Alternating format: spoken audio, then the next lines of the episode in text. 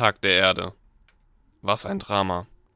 Die Ankündigung eines Wurstverbots beim Tag der Erde hat für einige Aufregung gesorgt.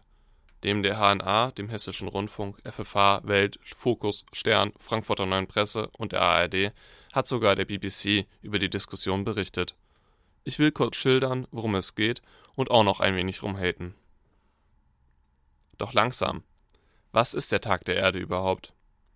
Der Tag der Erde in Kassel ist nach Veranstalterangaben die bundesweit größte Veranstaltung zum Internationalen Earth Day am 22. April. Informiert wird über ökologische, soziale, politische und kulturelle Themen.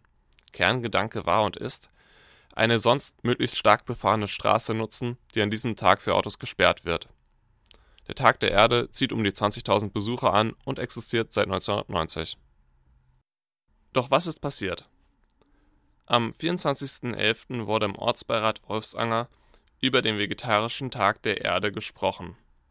Doch erst am 16.02. hat die HNA das Thema aufgegriffen. Aber warum soll der Tag der Erde überhaupt vegetarisch sein? Das Umwelthaus sagt, wir haben zu wenig Platz in Wolfsanger. Von 200 Ausstellern müssen wir auf 90 verzichten. Dabei wollen wir aber nicht willkürlich sein, sondern inhaltliche Gründe anführen. Deswegen bieten wir in diesem Jahr kein Fleisch an. In Folge gab es viel Aufregung um die Stellungnahme eines CDU-Stadtverordneten. Der meinte, das ist das allerletzte, jeder solle selbst entscheiden, ob er Fleisch essen wolle oder nicht. Auch im Oberbürgermeisterwahlkampf spielte das Thema eine Rolle. Der CDU-Kandidat Kalb meinte, ich bin die Antwort auf den Veggie Day Wahnsinn. Und Christian Geselle postete auf Facebook ein Bild von ihm mit einer Bratwurst in der Hand. Dazu der Spruch: Zum besten zu Hause gehört auch eine gute Bratwurst. Zwinker-Smiley. Am 20.02. kam das Thema schließlich in die Stadtverordnetenversammlung. Im Antrag der CDU stand viel von der heimatlichen Region, der Geschichte, Kultur, die kulinarischen Spezialitäten, alle Wurst, Weckewerk, Bratwurst, das ist Tradition und schließlich wollten sie die Entscheidung der Veranstalter missbilligen. Die SPD hat das dann leicht abgeschwächt. Statt einer Missbilligung spricht die SPD von einem Appell. Der so geänderte Antrag wurde schließlich mit den Stimmen von CDU, SPD und der AfD angenommen. Was für eine Allianz. Am nächsten Tag schaltete sich das Umwelthaus als Veranstalter ein und sagte Nö. Die SPD war auf das Beharren des Umwelthauses nicht gut zu sprechen.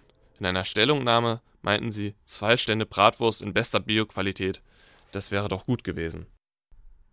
Weiter heißt es in der SPD-Pressemitteilung, es gehe hier um mehr als nur um die Wurst.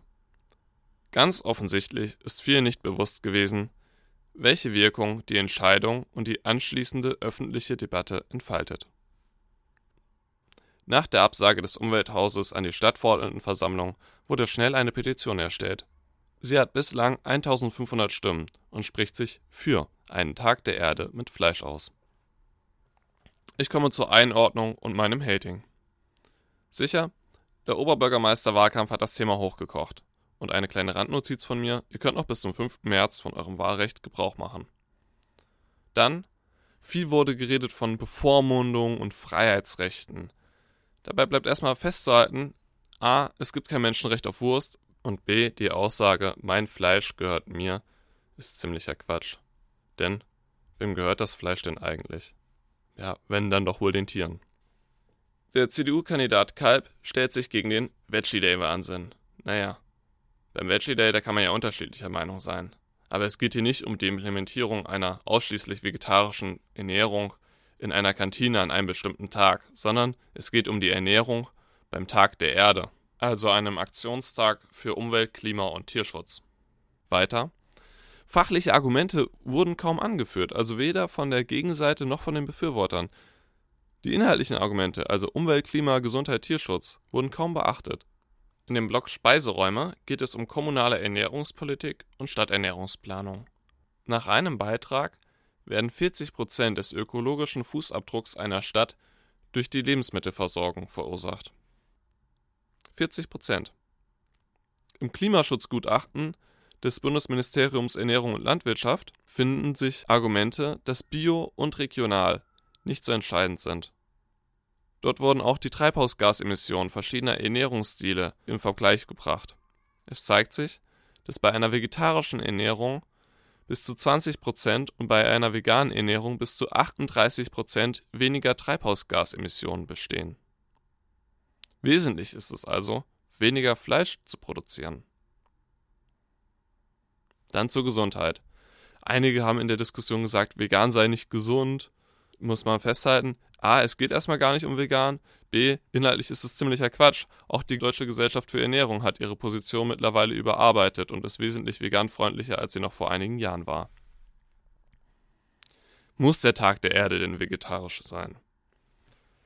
Auch wenn es sicherlich einige überraschen mag, nein, ich bin nicht der Meinung. Aber wenn man nicht postfaktisch unterwegs sein will, muss es erhebliche Anstrengungen für eine nachhaltige Ernährungspolitik in Kassel geben. Und das heißt vor allem Fokus auf vegetarische und vegane Ernährung. Sind die Würste des Menschen denn nicht unantastbar? Nein, sie sind es nicht. Wie viel und ja, auch ob Tiere zukünftig konsumiert werden, ist eine Frage, die gesellschaftlich ausgehandelt wird.